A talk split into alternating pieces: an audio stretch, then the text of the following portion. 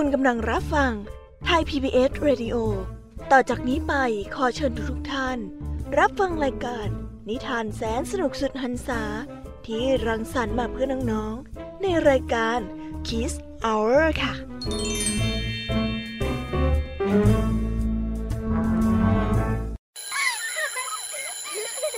โรงเรียนเลิกแล้วกลับบ้านพร้อมกับรายการ Kids Hours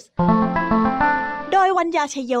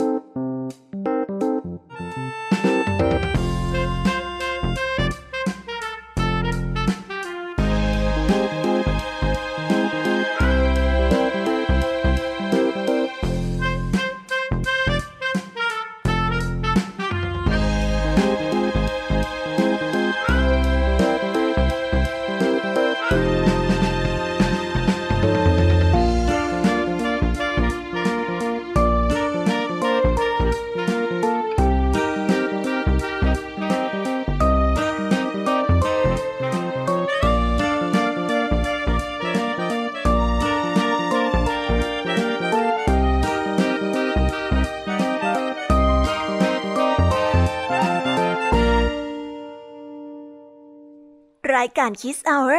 กลับมาพบน้องๆอีกแล้วจ้า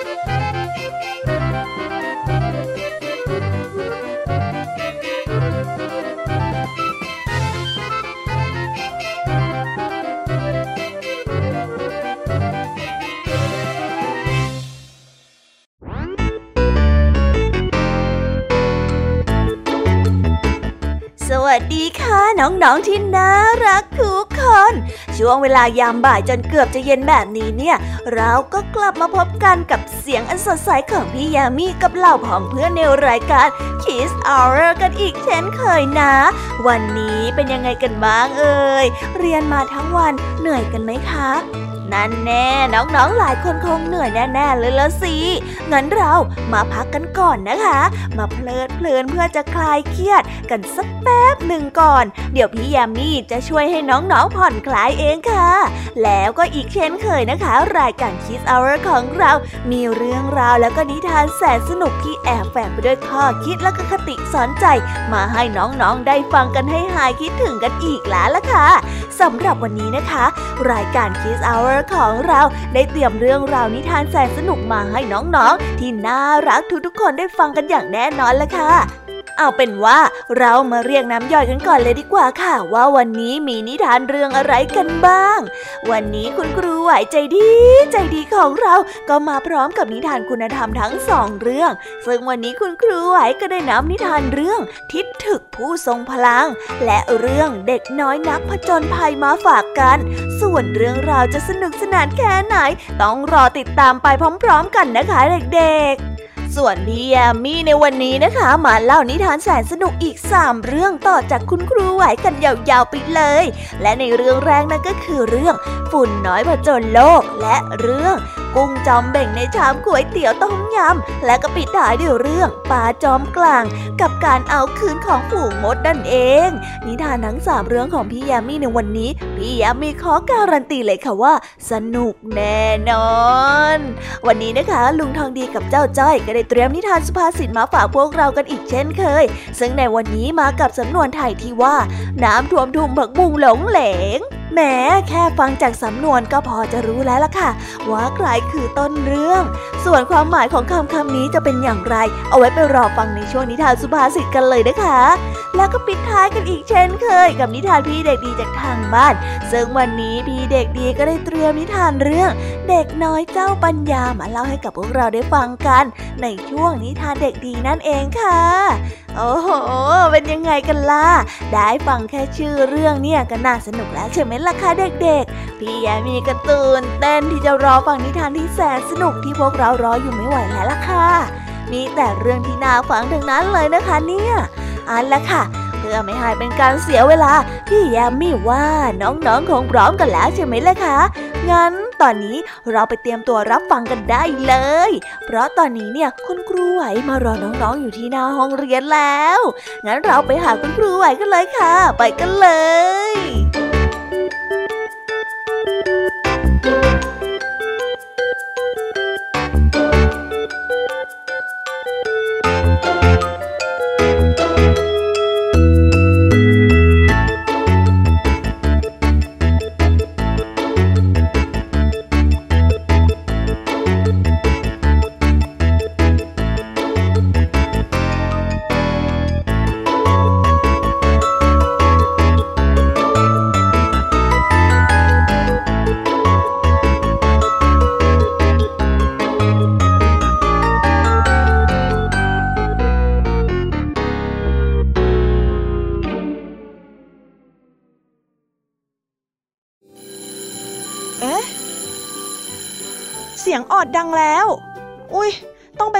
แล้วล่ะค่ะ ไม่รอช้า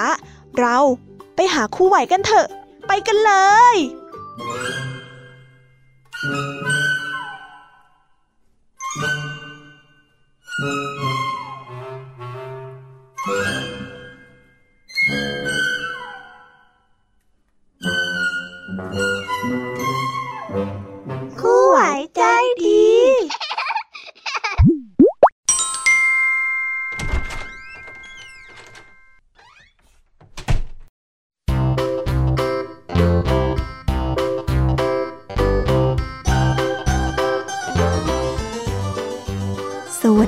ค่ะเด็กๆ กลับมาพบกับคุณครูไหวกันอีกแล้วนะคะ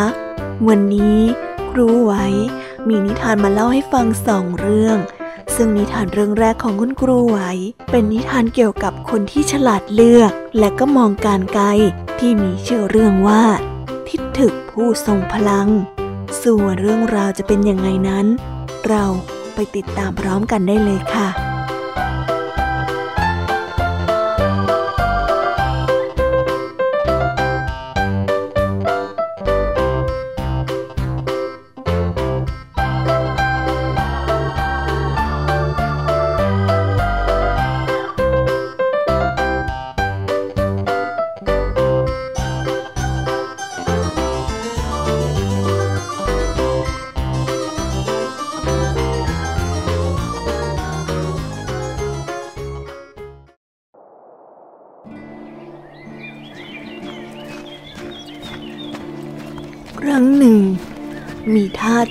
คนหนึ่งชื่อทิดถึก ทุกวัน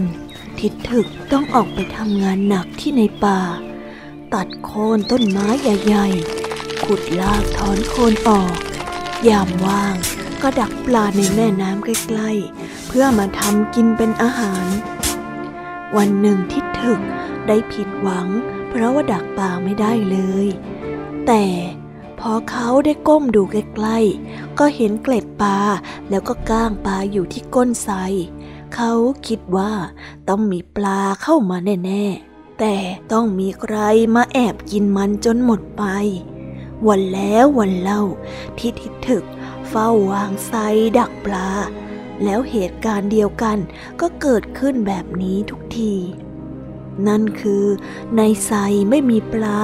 แต่ก็มีเกล็ด แล้วก็ก้างทิ้งไว้ ทิดถึกจึงได้เอ่ยขึ้นว่า เห็นทีข้าจะต้องค้นหาให้รู้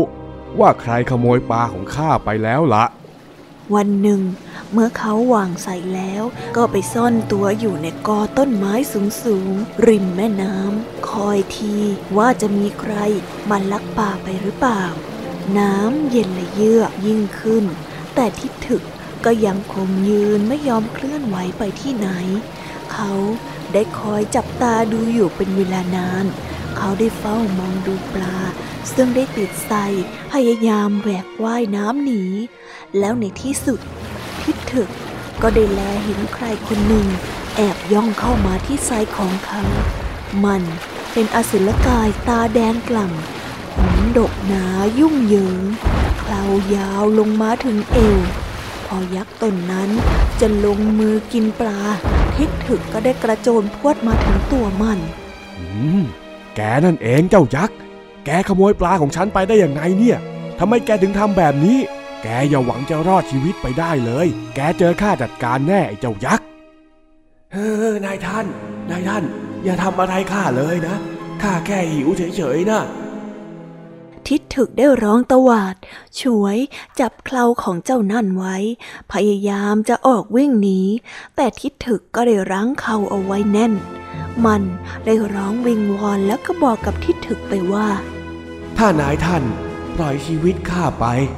ข้าจะให้สิ่งที่นายท่านปรารถนา ไม่ว่าจะเป็น ทรัพย์สินอำนาจ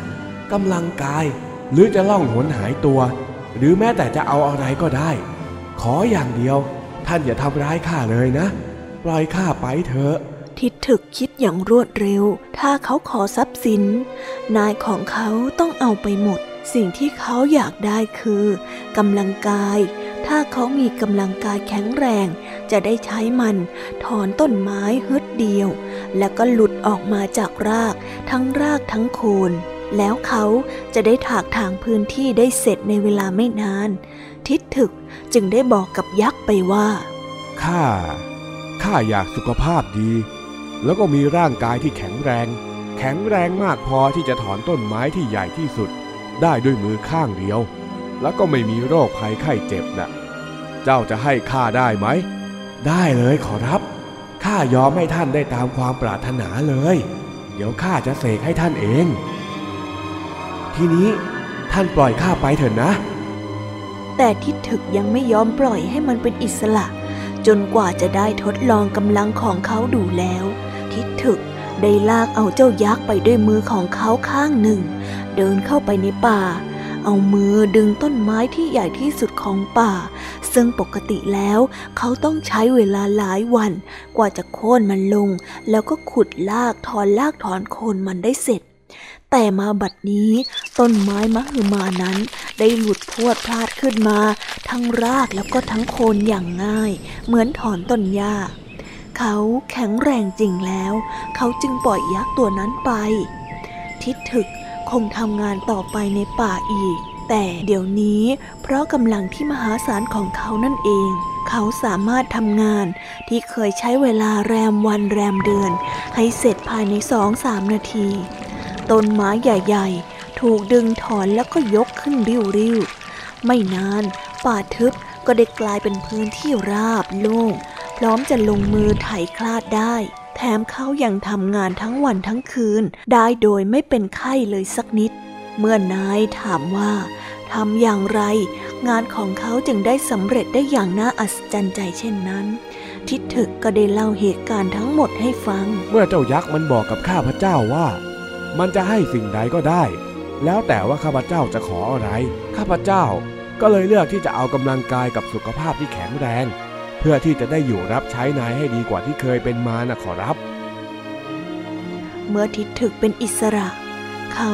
จึงเลือกที่จะไปใช้ชีวิตอย่างสงบทำไร่ทำนา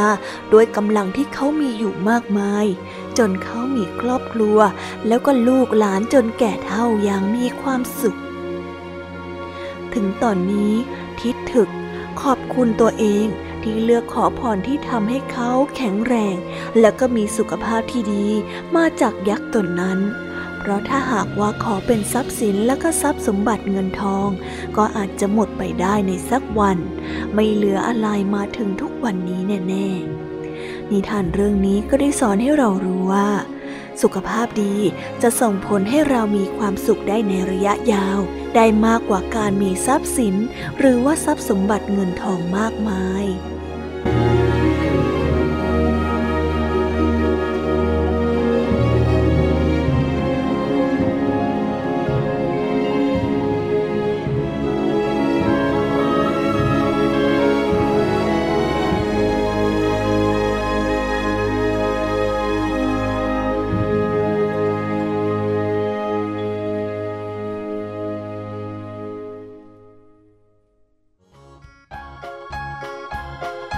แล้วก็ได้จบกันไปแล้วนะคะสำหรับนิทานเรื่องแรก งั้นเราไปต่อกันในนิทานเรื่องที่สองกันเลยนะคะ ในนิทานเรื่องที่สองนี้ เป็นนิทานเกี่ยวกับเด็กน้อย ผู้ที่ไม่ยอมแพ้ต่อโชคชะตา แม้มีความพิการ แต่จิตใจก็กล้าหาญมากๆ งั้นเราไปฟังนิทานเรื่องนี้พร้อม ๆ กันได้เลยค่ะ ในนิทานที่มีชื่อเรื่องว่า เด็กน้อยนักผจญภัย เรื่องราวจะเป็นยังไง เราไปฟังกันได้เลยค่ะ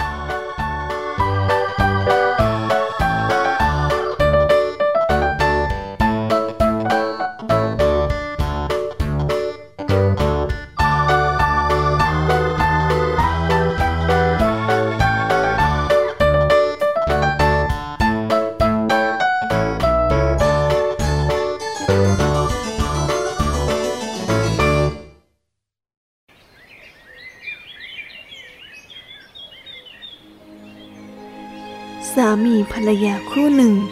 ไม่มีลูกสืบสกุล ภรรยาจึงได้ไปบนบานขอสิ่งศักดิ์สิทธิ์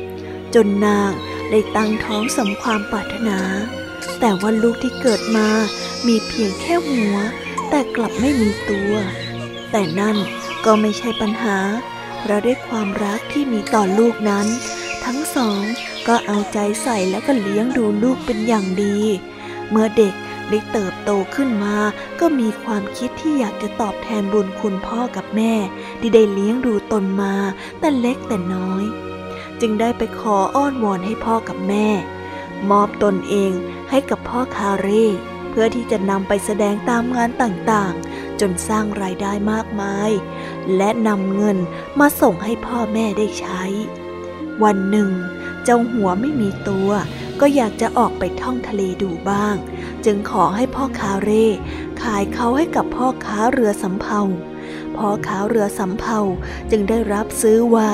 เพราะคิดว่าเจ้าเด็กน้อยนี้ดูประหลาดดี เมื่อรับเจ้าหัวไม่มีตัวขึ้นมาแล้ว ก็จึงออกเดินทางต่อ แต่เมื่อเรือสำเภาได้แล่นออกไปได้สักพัก ก็เกิดอาเพศมีลมเกิดขึ้นอย่างฉับพลัน ลูกเรือได้กล่าวหาเด็กน้อยว่าเป็นตัวกะลากินีจึงจะจับโยนทะเล แต่เด็กน้อยเสนอให้จับตัวเองไปผูกไว้ที่เสากระโดงเรือ เมื่อถูกผูกไว้ เขาก็ได้ใช้ปากเป่าสุดแรง เรือก็ได้แล่นชิวอีกครั้ง จนเรือนั้นได้แล่นมาถึงเกาะยักษ์ไม่มีใครกล้าแวะพัก แต่ก็ได้มีเพียงเจ้าหัวไม่มีตัวที่อยากลงไปเที่ยว เขาจึงได้ขอพวกเรือให้ส่งเขาไว้ที่เกาะนั่น เมื่อยักษ์ได้ผ่านมาพบ ก็เกิดความเอ็นดูสงสารจึงได้นำไปเลี้ยงดูไว้ แล้วก็ได้สอนเวทมนต์ให้เป็นเวลาหนึ่งปี หลังจากนั้นเด็กน้อยจึงขอลายักษ์ไปหาพ่อกับแม่ โดยที่ก่อนจะมาถึงเกาะนั้น ยักษ์ก็ได้มอบทรัพย์สมบัติให้ บังเอิญว่า มีเรือสำเภาลำเดิม ผ่านมาหาพอดี เด็กน้อยจึงได้แบ่งสมบัติที่ได้มาทั้งหมดให้พ่อค้าและลูกเรือ ตั้งเขาเป็นหัวหน้า เมื่อเรือแวะมาจอดที่เมืองเมืองหนึ่ง ก็ได้พบกับพระธิดารูปงาม ก็ได้เกิดหลงรัก เขาจึงได้ขอให้พ่อค้าเรือสำเภาไปสู่ขอกับเจ้าเมือง จากนั้นเขาก็ได้เนรมิตตนให้เป็นชายหนุ่มรูปงาม แล้วก็ได้แต่งงานกับพระธิดา ก่อนที่จะกลับไปรับพ่อกับแม่มาอยู่ด้วยกันอย่างมีความสุข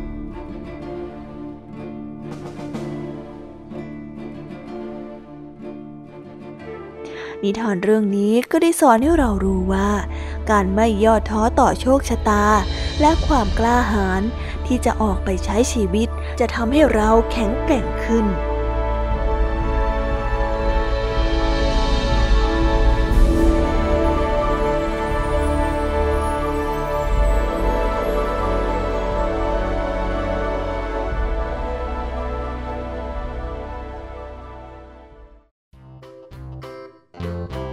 แล้วก็ได้จบไปแล้วนะคะสำหรับนิทานทั้งสองเรื่อง เป็นยังไงกันบ้าง นิทานในวันนี้สนุกกันไหมเอ่ย เด็กๆต้องสนุกกันแน่ๆเลย ทั้งทิดถึกและก็เด็กน้อย เป็นคนที่น่าเอาเป็นแบบอย่างมากเลยนะคะ เด็กๆว่าไหม ใครสนใจลองเอาแนวคิดของนิทานไปใช้ได้นะ แต่ว่าวันนี้เวลาก็ได้หมดไปแล้วละค่ะรูไหวก็ต้องขอส่งต่อเด็กๆ ให้ไปฟังนิทานในช่วงต่อไปกับช่วง พี่ยามีเล่าให้ฟังกันเลยนะคะสำหรับวันนี้เนี่ย ครูหวานก็ต้องขอตัวลากันไปก่อนแล้วบายบาย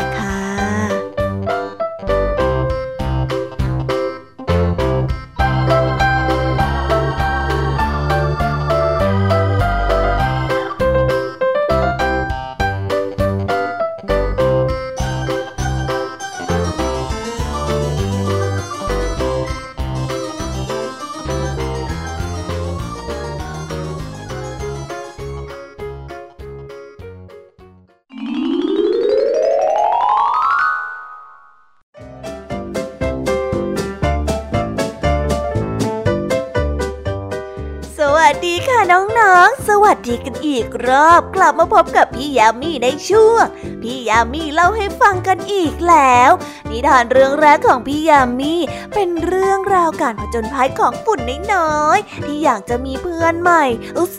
ไม่สปอยดีกว่าค่ะ เอาเป็นว่าเราไปฟังในนิทานเรื่องนี้กันเลยนะคะ กับเรื่องที่มีชื่อว่า ฝุ่นน้อยผจญโลก เรื่องราวจะเป็นยังไงไปฟังกันได้เลยค่ะ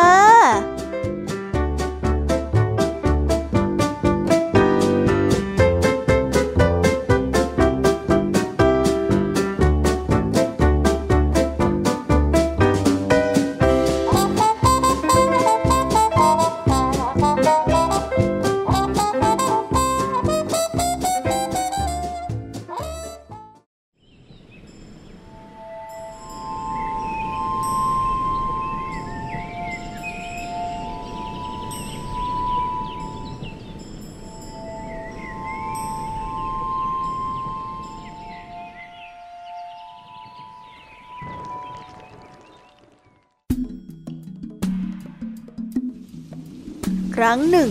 ได้มีพายุลูกใหญ่มหาศาลที่กำลังพัดข้ามประเทศ เพื่อพยายามไปยังแหล่งที่อยู่ปลายทาง นั่นก็คือทะเลทรายนั่นเอง ในพายุลูกนั้นก็ได้มีจำนวนครอบครัวของพายุมากมายหลายร้อยครอบครัว แต่หนึ่งในนั้น มีเจ้าพายุจอมดื้อก้อนเล็กๆก้อนหนึ่ง ได้รู้สึกสงสัยว่าทำไม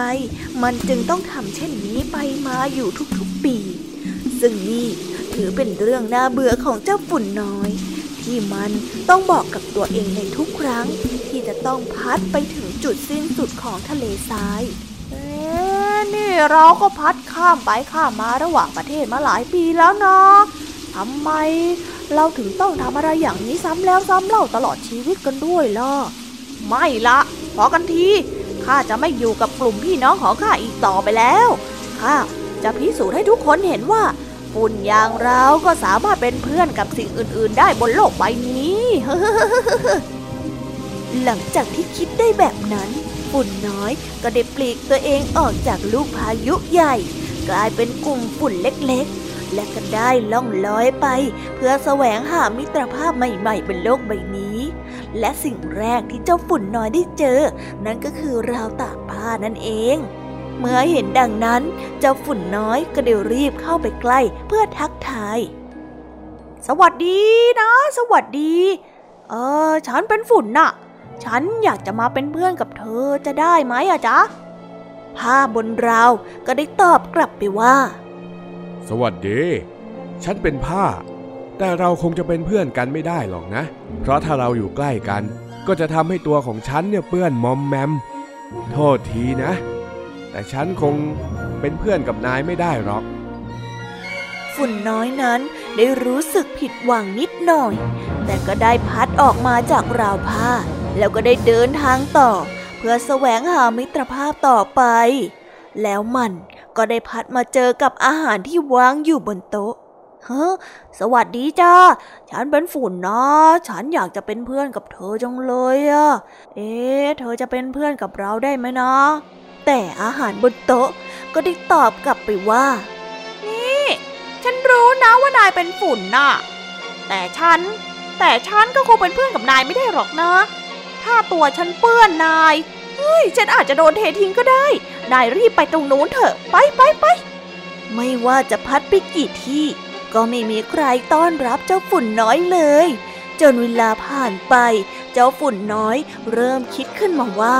ที่ที่เหมาะกับมันอาจจะเป็นสถานที่ใจกลางพายุ ที่มีพี่น้องและก็พ่องเพื่อนพายุฝุ่นของมันปลิวว่อนอยู่ที่นั่นก็ได้ เมื่อคิดได้แบบนั้น มันจึงได้เดินทางมุ่งหน้าไปยังทะเลทราย เพื่อที่จะไปพบเจอกับครอบครัวของมันนั่นเอง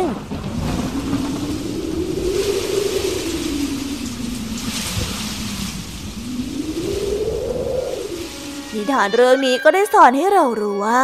สถานที่ที่เราควรอยู่นั้น ควรเป็นสถานที่ที่ทำให้เรารู้สึกว่าเรามีค่า และสถานที่นั้นต้องลายล้อมไปด้วยผู้คนที่ทำให้เรารู้สึกอบอุ่นนั่นเองค่ะ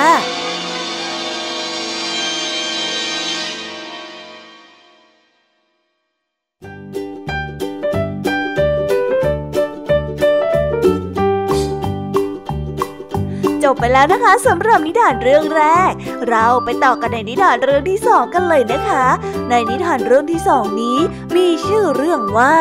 กุ้งจอมเบ่งในชามก๋วยเตี๋ยวต้มยำอุ้ยชื่อน่ากินจังเลยนะคะ นิทานเรื่องนี้เนี่ย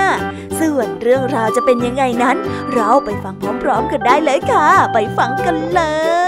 ย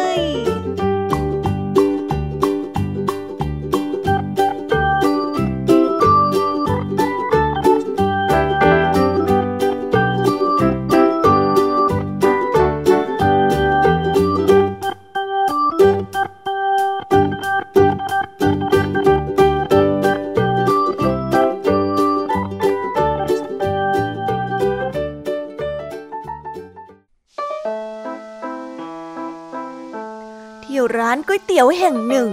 มีเมนูเด็ดที่มักจะขายดี แล้วก็ขายหมดเร็วอยู่เป็นประจำ นั่นก็คือเมนูก๋วยเตี๋ยวต้มยำกุ้ง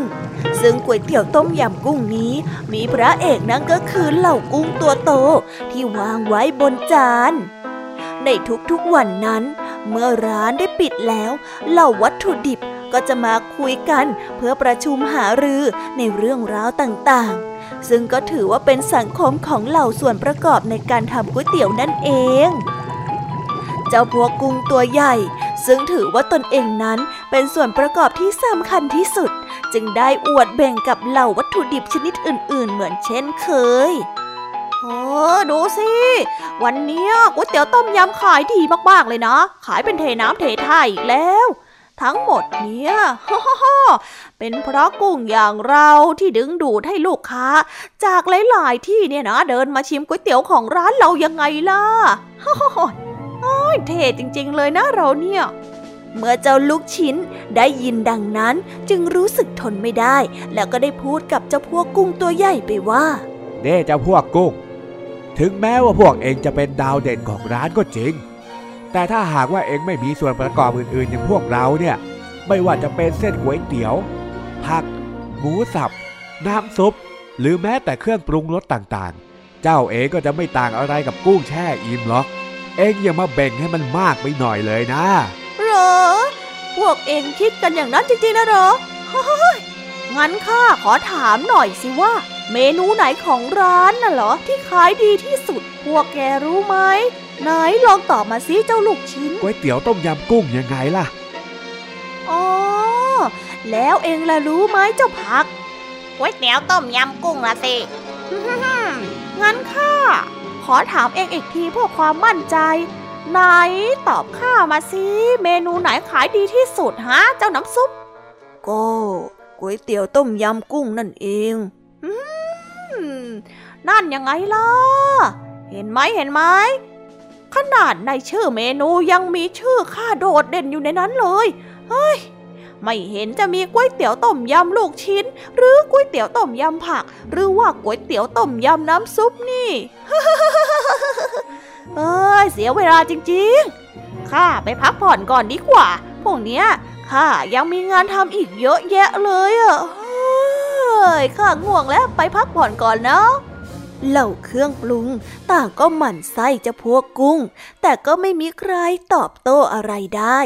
ทั้งหมดจึงตกลงร่วมกันว่า ในวันพรุ่งนี้เหล่าวัตถุดิบจะไม่มาทำงาน เพื่อเป็นการสั่งสอนเจ้าพวกกุ้ง ในวันต่อมา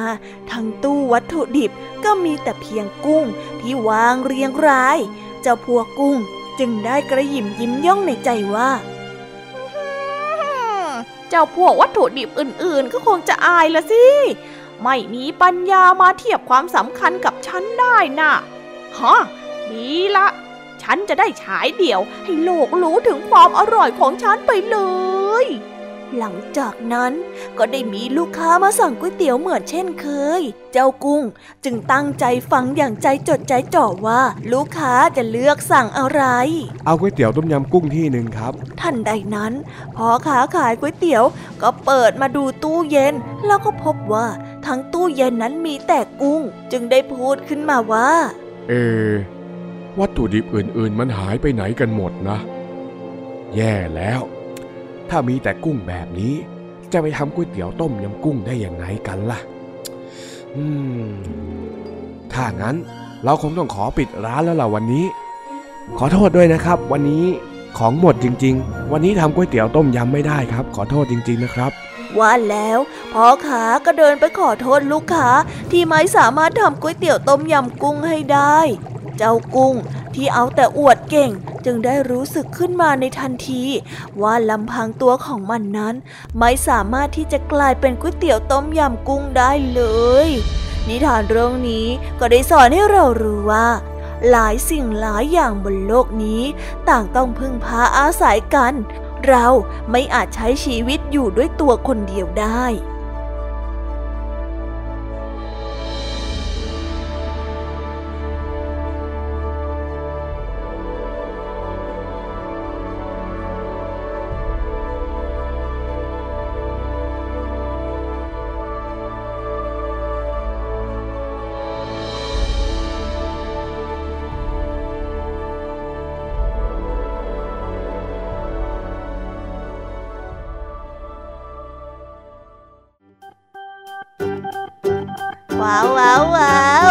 ค่แป๊บเดียวเนี่ย ก็จบนิทานพี่ยามีเรื่องที่สองกันไปแล้วเหรอคะเนี่ย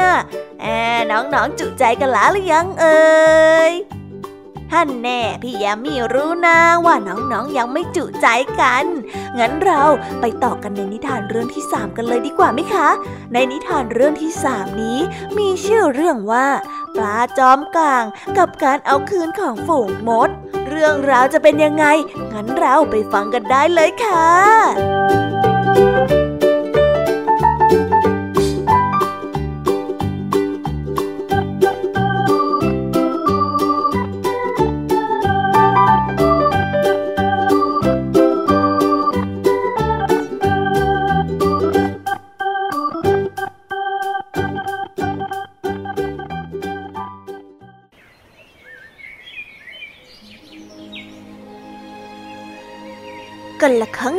านมาแล้ว มีปลานิสัยไม่ดีตัวหนึ่ง วันๆไม่ยอมออกหาอาหาร และก็หวังแต่รอให้เหล่ามดเดินข้ามสะพานมา และมันก็จะพยายามพ่นน้ำใส่มด เพื่อให้ตกลงมาในแม่น้ำแล้วพวกปลาก็จะจับกินเป็นอาหาร ส่วนถ้าวันไหน มันจับไม่ได้ มันก็จะใช้เล่ห์กลในการหลอกล่อให้มดตายใจ โดยการพูดจาดูถูกเหล่ามด เพื่อให้มดยืนนิ่งๆ แล้วมันก็จะพ่นน้ำใส่เข้าไปอีกรอบ เพื่อให้มดตกลงมาในน้ำเป็นอย่างนี้ทุกวันซ้ำแล้วซ้ำเล่า และในวันนี้ก็เช่นกัน เจ้าปลาเกเลมาดักรอเพื่อที่จะซุ่มจับเจ้าพวกเหล่ามดที่เพิ่งเดินทางมาจากการหาอาหารอีกเช่นเคย โอ้ไอเจ้ามดตัวกระเปียก พวกเอ็งนี่มันขยันจริง ๆ เลย ออกหาอาหารกันได้ทุกวี่ทุกวัน พวกเองไม่เบื่อกันมั่งเหรอ แถมในแต่ละวันเนี่ย พวกเองก็ไปหามาให้มดตัวอื่นกินอีกนะ นี่ถ้าเป็นข้า ข้าสู้เก็บเอาไว้กินคนเดียว จะได้ไม่ต้องออกมาหาอาหารทุกวันแบบนี้จะดีกว่า ข้าไม่อยากจะต้องมาเดินทนเหนื่อยเป็นขบวนอย่างพวกเองด้วย ก็เพราะพวกเราช่วยเหลือกันนะสิ ช่วยกันทำมาหากินกันทั้งฝูง เลยไม่ต้องมาคอยแอบซุ่มทำร้ายผู้อื่น เพื่อที่จะนำมากินเป็นอาหารเหมือนปลาเกเรอย่างเจ้าแม่ปากดีกันนักนะแก เอาละวิ่งหนีข้าให้สนุกก็แล้วกัน หลังจากที่พูดจบ เจ้าปลาก็ได้พ้นน้ำเพื่อหวังจะทำให้มดตกลงมาในแม่น้ำเพื่อกลายเป็นอาหาร แต่ จ้าเหล่าพวกมดก็ต่างวิ่งหนีกันจ้าละวัน บางตัวก็หนีรอดไปได้ แต่บางตัวก็โชคร้าย ตกลงไปในน้ำว่ายน้ำกันป๋อมแปม จนกลายเป็นอาหารของเจ้าปลาเกเร เมื่อเรื่องถึงหูของนางพญามดนางพญามดจึงคิดหาวิธีในการจัดการกับปลาเกเรตัวนี้ ที่มาทำร้ายเหล่าประชาชนของตน เมื่อนึกขึ้นได้ นางพญามดจึงได้กล่าวกับเหล่ามดทั้งหลายว่า พวกเราทั้งหลาย จงฟัง หลังจากที่พวกเราต้องได้รับความเดือดร้อน จากที่พวกปลาเกเรในแอ่งน้ำกลางป่ามาแสนนาน วันนี้ข้าคิดหาวิธีที่จะจัดการกับพวกมันได้แล้ว เราจะทำอย่างไรดีหรือขอรับท่านราชินี นั่นสิขอรับ ไม่ยากเลย ข้าขอมอบหมายให้เราทุกคนอบพยพไปที่ใกล้แหล่งน้ำที่เจ้าพวกปลานั้นอาศัยอยู่ อ้าว แล้วอย่างนี้พวกมันจะไม่กินเราง่ายขึ้นเหรอครับ ไม่ ฟังให้จบก่อน หลังจากที่เราอพยพไปอยู่ที่นั่นแล้ว เราก็จะได้ไม่ต้องเดินข้ามแม่น้ำทุกวันยังไงล่ะ ที่เหลือก็ให้เรารอถึงฤดูแล้ง เมื่อน้ำในสระแห้ง เราก็จะจัดการกับมันยังไงล่ะ หลังจากนั้นเหล่าประชาชนมดก็ทำตามหน้าที่ที่นางพญามดบอก จนเวลาผ่านไปถึงหน้าแล้งน้ำในสระก็เริ่มแห้งขอดลง ร่างของเจ้าปลาก็ค่อยๆดิ้นกระเดวกระเดวเพราะไม่มีน้ำให้มันอาศัยอยู่ หลังจากนั้นเหล่ามดจึงได้รวมตัวกันเพื่อประกาศชัยชนะกับเจ้าปลาเกเรตัวนี้ เจ้าปลาเกเร พวกแกทำร้ายประชาชนของข้ามามากแล้ว วันนี้ถึงเวลาที่พวกเราจะมาเอาคืนกับพวกเจ้าแล้วล่ะ ฮะ น่าเสียดายนะ ที่เรื่องจะต้องมาเป็นแบบนี้ ปกติแล้ว มดกับปลา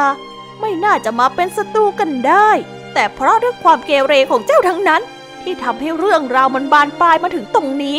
อ้าวพวกเรา ลุย จากนั้นเจ้าพวกฝูงมดก็ได้กลูเข้าไปจัดการกับเจ้าปลาจนสาแก่ใจ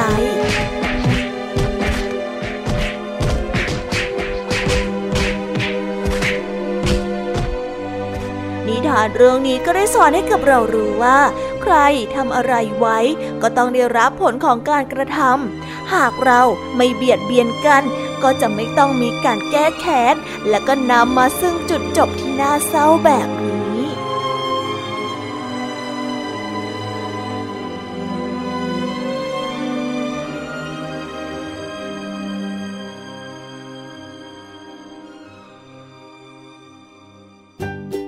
แล้วก็จบกันไปแล้วนะคะสำหรับนิทานทั้ง 3 เรื่องของพี่แยมมี่เป็นยังไงกันบ้างฟังกระสัดจุดใจกันเลยละสิคะแต่ยังไม่หมดแต่เพียงเท่านี้นะคะงั้นพี่ยามีเนี่ยก็ต้องขอส่งต่อน้องๆ ให้ไปพบกับเจ้าจ้อยและก็ลุงทองดีในช่วงนิทานสุภาษิตกันเลยนะคะ เดี๋ยวมาใหม่ในช่วงท้ายรายการค่ะ ตอนนี้เนี่ยไปหาลุงทองดีกับเจ้าจ้อยกันเถอะค่ะ ไปกันเลย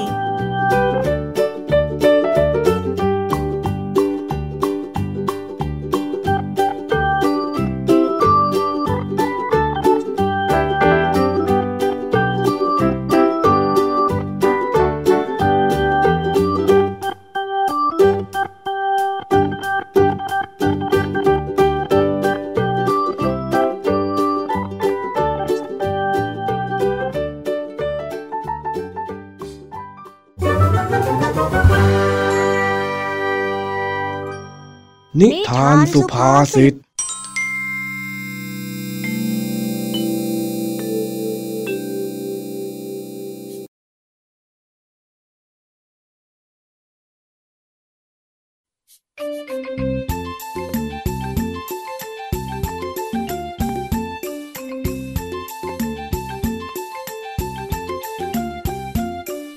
วันนี้เจ้าจ้อย กลับมาจากเข้าค่ายที่โรงเรียน เลยแวะหาลุงทองดี เพื่อที่จะเอาพระมาคืนลุงทองดีถึงที่บ้าน ลุงทองดีจ๋าเออ อะไรล่ะเจ้าจ้อย เอ็งเป็นอะไรของเอ็งอีกฮะเสียงเจื่อยแจ้วมาแต่ไกลเชียวจจ้อยเอาพระที่ขอยืมไปมาคืนตามสัญญาจ้ะเออเออดีมาก มันต้องรู้จักรักษาสัญญาแบบนี้สิ คราวหน้ามีอะไรค่อยหน้าให้ยืมหน่อยเฮ้ แน่นอนอยู่แล้วจ้ะลุงทองดี ตอนเนี้ยจ้อยไม่ใช่คนเดิมแล้วนะ อ้าว ถ้าไม่ใช่คนเดิมแล้วเองจะเป็นใครไปได้ล่ะฮะเจ้าจ้อย ก็เป็นจ้อยคนใหม่ที่ใช้ลายกว่าเดิมยังไงล่ะจ๊ะอะไรของเองเนี่ย ใช้ลงใช้ลายอะไรของเองฮะไปเข้าค่ายแค่ไม่กี่วันก็พูดจาไม่รู้เรื่องซะแล้วนะ งั้นข้าไปเข้าห้องน้ำก่อนละข้าปวดท้อง เดี๋ยวก่อนสิลุงฟังจ้อยเล่าก่อนก็จ้อยอะไปเข้าค่ายอบรมภาษาไทยมายังไงล่ะจ๊ะลุง ตอนเนี้ยจ้อยมีความรู้เกี่ยวกับภาษาไทยเต็มไปหมดเลยล่ะลุง เนี่ยเพื่อนเพื่อนๆในค่ายเขาก็เรียกจ้อยกันว่า สุนทรจ้อยด้วยแหละครับพ่อสุนทรจ้อย แล้วทำไมเขาถึงเรียกเองกันแบบนั้นล่ะรีบบอกด้วยนะ เดี๋ยวข้าจะไปเข้าห้องน้ำก็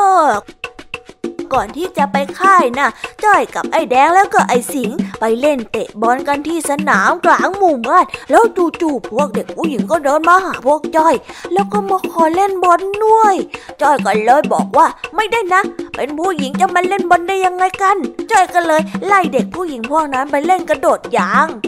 เดี๋ยวเดี๋ยวเดี๋ยวแล้วมันไปเกี่ยวอะไรกับการเป็นสุนทรของเองวะฮะไอ้จ้อย ก็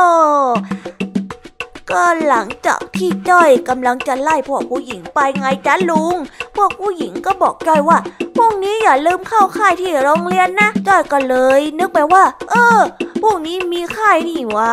จ้อยกับไอ้แดงแล้วก็ไอ้สิงก็เลยแยกย้ายกัน จากนั้นจ้อยก็ไปเก็บกระเป๋า แล้วก็มาที่บ้านของลุงทองดี แต่ระหว่างที่มาบ้านลุงทองดีจ้อยก็เลยแวะซื้อน้ำส้มที่ร้านค้ากิน เพราะว่าจ้อยคอแห้ง โอ้ยเองเข้าประเด็นเลยได้ไหมเนี่ยไอ้จ้อยข้าจะไม่ไหวแล้วนะ เองเล่าอะไรของเองเนี่ยข้าตั้งใจฟังมาตั้งนานสองนานแล้วข้ายังจับใจความไม่ได้เลย เอ้า ก็หลังจากที่จ้อยมายืมพระของลุงทองดีไปไง หลังจากนั้นน่ะจ้อยก็ไปนอน แล้วก็ตอนเช้าจ้อยก็ตื่นมา แล้วก็ไปค่ายที่โรงเรียน ระหว่างทางนะจ้อยก็นึกได้ว่าจ้อยลืมพระของลุงทองดีจ้อยก็เลยรีบวิ่งวิ่งวิ่งวิ่งวิ่งวิ่งแล้วก็วิ่งกลับมาที่บ้านพอจ้อยวิ่งมาถึงนะจ้อยก็เอาพระไปจ้อยก็วิ่งวิ่งวิ่งวิ่งวิ่งเพื่อไปค่ายต่อ ไอ้จ้อยข้าขอแบบเนื้อเนื้อเล่าง่ายง่ายๆ สั้นๆ กระชับ ไม่ต้องเกิน เองเข้าเรื่องเลยได้ไหม ก็ ก็ตอนที่ไปค่ายไงลุง เขาก็มีกิจกรรมให้เล่นเยอะแยะเต็มมาหมดเลย แล้วพวกเพื่อนๆก็ส่งให้จ้อยอไปเป็นตัวแทน แต่ตอนแรกจ้อยจะไม่ไปนะ เพราะว่าจ้อยอะเขินจ้อยก็เลยบอกเพื่อนๆไปว่าเอ้ย ไม่ไปข้าไม่กล้าไปไม่เอาหรอก แต่เพื่อนของจ้อยก็บอกว่าไปเถอะไปเถอะจ้อยก็เลยต้องไปอะข้าชักจะรำคาญแล้วนะไอ้จ้อย เอ็งเล่าอะไรของเอ็งเนี่ย พูดมาคำเดียวเลย ว่าทำไมเขาถึงเรียกเอ็งว่าสุนทรจ้อยงาจจอยชนะประกวดตอบความหมายของคำสุภาษิตจ้ะเออ ก็แค่นั้นแหละ เอ็งเนี่ยมันน้ำท่วมทุ่งผักบุ้งโรงเหรงจริง ๆ เลยเชียว โอ้ยถอยก่อนข้าจะไปเข้าห้องน้ำอ้าวโอ้ยแล้วมาว่าจอยเป็นผักบุ้งนี่ยังไงอะลุง มาบอกความหมายจอยก่อน โอ้ย น้ำท่วมทุ่งผักบุ้งโรงเหรงมันเป็นสำนวนไทย ที่แปลว่าพูดจามากมาย แต่ก็ได้สาระแค่น้อยนิดยังไงล่ะ อ้าว แล้วมันเป็นยังไงเหรอจ๊ะลุง แล้ว แล้วนิทานละจ๊ะลุง โอ้ยไอ้จ้อย น้ำท่วมทุ่งผักบุ้งหลงเหลง ก็คือการที่เอ็งเล่าเรื่องมาทั้งหมด แต่มันไม่มีสาระอะไร นอกไปจากการแข่งตอบความหมายของสุภาษิตนั่นแหละ เล่ามาซะยืดยาว ทั้งๆทที่สาระมันก็มีแค่นั้น สำนวนนี้มันก็เลยเหมือนเอ็งยังไงล่ะ ถอยรีฮะแล้วนิทานละลุง โอ้ยไม่มีแล้ว วันนี้ข้าขอละข้าจะไปเข้าห้องน้ำฮะเดี๋ยวสิลุง เดี๋ยวก่อนลุงทองดี ไม่สนใจแล้วโว้ยอ้าวทิ้งเราไปเฉยเลยนั่น โอ้ลุงทองดีนะลุงทองดี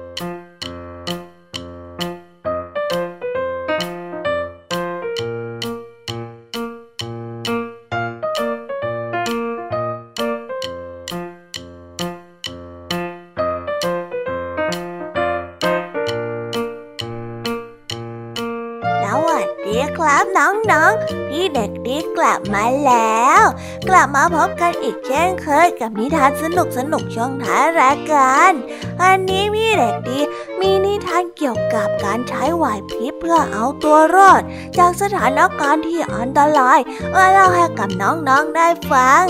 น้องๆออยากจะรู้กันแล้วหรือยังเอ่ย ว่าเป็นเรื่องราวประมาณไหนถ้าอยากรู้กันแล้ว งั้นเราไปฟังนิทานเรื่องนี้พร้อมๆกันเลยครับ ในนิทานชื่อเรื่องว่า เด็กน้อยเจ้าปัญญา เรื่องราวจะเป็นยังไง เราไปฟังกันเลย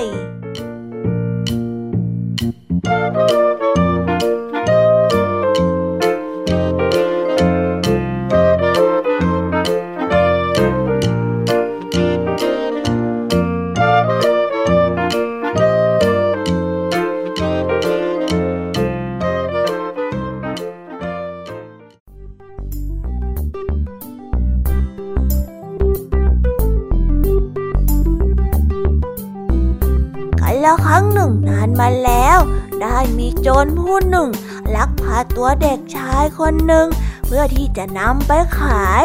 เด็กน้อยคนนี้เป็นเด็กที่ฉลาดมาก จึงได้แกล้งปวดท้องเดินไม่ไหว แล้วก็ขอขี่คอโจร และในระหว่างที่กำลังเดินทางนั้น เด็กน้อยก็ได้ขอให้โจรเล่านิทานให้ฟัง ซึ่งนิทานทุกเรื่องที่โจรเล่าล้วนเป็นเรื่องเหลือเชื่อเกินจริง ยกตัวอย่างเช่น เรื่องต้นไม้ที่ใหญ่ที่สุดกว่าต้นไม้ทุกๆ ต้นบนโลกใบนี้ มามัดรวมกัน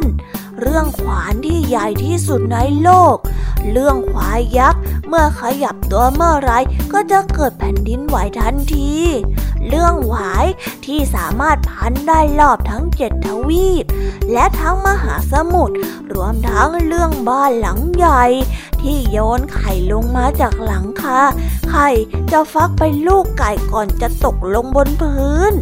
เมื่อได้โอกาสเด็กน้อยก็ขอเสนอตัว เพื่อที่จะเล่านิทานให้โจรฟังบ้าง เด็กน้อยได้เล่าว่ากันละครั้งหนึ่ง ได้มีกล่องวิเศษ ที่ถ้าใครมาตี ก็จะได้ยินเสียงถึงสวรรค์ โจรก็ได้สงสัยว่า เอาไม้ที่ไหนมาทำกลอง เด็กน้อยก็ได้ตอบไปว่า ก็ เป็นต้นไม้ จากต้นไม้ยักษ์ที่ลุงโจรเล่ายังไงละจ๊ะ ส่วนหนังกลอง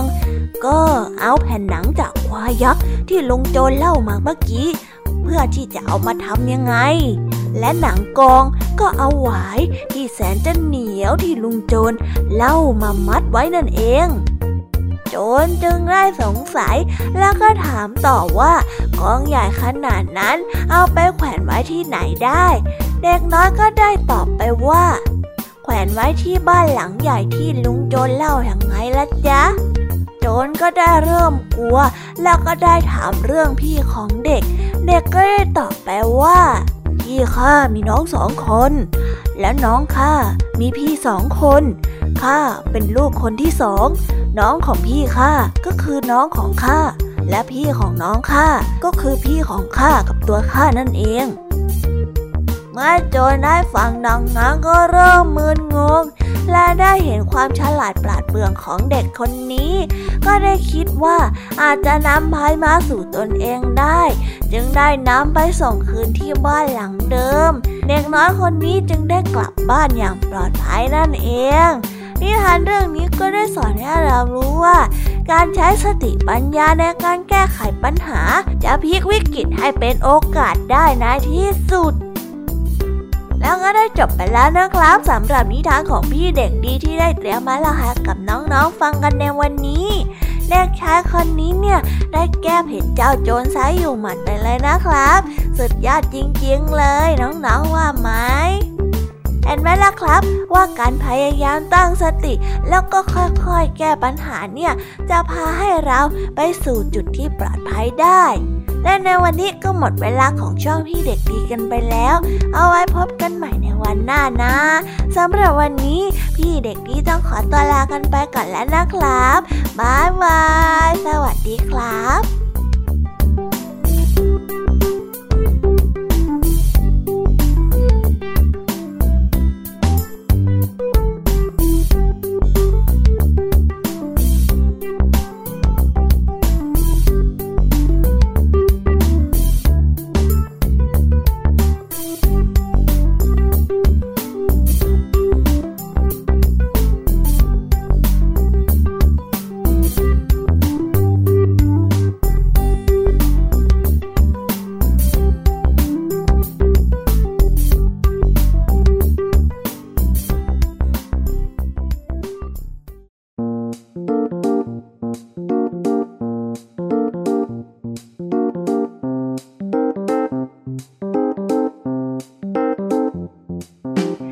ได้จบกันไปแล้วนะคะสำหรับการตะลุยโลกนิทานกันในวันนี้ เป็นยังไงกันบ้างน้องๆสนุกกันไหมเอ่ยวันนี้นะคะ คุณครูไหวก็ได้มาพร้อมกับนิทานสองเรื่อง ซึ่งในเรื่องแรกนั่นก็คือเรื่อง ทิศถึก ผู้ทรงพลัง ที่สอนให้เรารู้ว่า สุขภาพที่ดีจะส่งผลให้เรามีความสุขได้ในระยะยาวดันเอง ได้มากกว่าการมีทรัพย์สินและก็ทรัพย์สมบัติที่มากมายค่ะ และในนิทานเรื่องที่สองนั้นก็คือนิทานเรื่อง เด็กน้อยนักผจญภัย ที่ได้ให้ข้อคิดกับเราไว้ว่า การไม่ย่อท้อต่อโชคชะตา และก็ความกล้าหาญที่จะออกไปใช้ชีวิตจะทำให้เราแข็งแกร่งมากขึ้น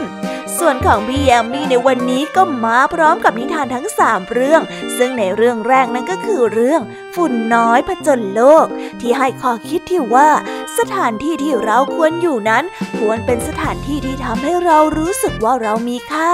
และสถานที่นั้นก็จะต้องรายล้อมไปด้วยผู้คนที่ทำให้เรารู้สึกอบอุ่น แล้วก็ต่อด้วยเรื่อง กุ้งจอมเบ่งในชามก๋วยเตี๋ยวต้มยำที่สอนให้เรารู้ว่า หลายสิ่งหลายอย่างบนโลกนี้ ต่างต้องพึ่งพาอาศัยกัน เราไม่อาจใช้ชีวิตอยู่ด้วยตัวคนเดียวได้ และเรื่องสุดท้ายของพี่แยมมี่ก็คือเรื่อง ปลาจอมกลาง กับการเอาคืนของฝูงมดที่ให้ขอคิดกับเราไว้ว่า ใครทำอะไรไว้ก็ต้องได้รับผลการกระทำหากเราไม่เบียดเบียนกัน ก็ไม่ต้องมีการแก้แค้นและก็นำมาซึ่งจุดจบที่น่าเศร้าเช่นนี้ ส่วนนิทานสุภาษิตในวันนี้ก็มากันในสำนวนไทยที่ว่า น้ำท่วมทุงผักบุ้งหลงเหลง ซึ่งเป็นคำสุภาษิตไทยที่มีความหมายว่า การพูดจามากมาย แต่ไม่มีประโยชน์สาระอะไร หรือถ้ามีก็หาได้ยากมาก ที่ลุงทองดีได้ใช้สำนวนนี้เรียกเจ้าจ้อย ที่เล่าเรื่องราวซะยืดยาว แถมยังมาขัดขวางการไปเข้าห้องน้ำของลุงทองดีอีกด้วย ปิดท้ายกันด้วยนิทานเด็กดีเรื่อง เด็กน้อยเจ้าปัญญา ที่สอนให้เรารู้ว่า การใช้สติปัญญาในการแก้ไขปัญหา จะพลิกวิกฤตให้กลายเป็นโอกาสได้ค่ะ แล้ววันนี้นะคะรายการ Kids Hour ของเราก็ได้หมดเวลาลงไปแล้วละค่ะ งั้นเอาไว้มาพบกันใหม่ในโอกาสหน้านะคะ เด็กๆสำหรับวันนี้พี่แอมมี่และก็พองเพื่อนก็ต้องขอตัวลากันไปก่อนแล้วล่ะค่ะบายบาย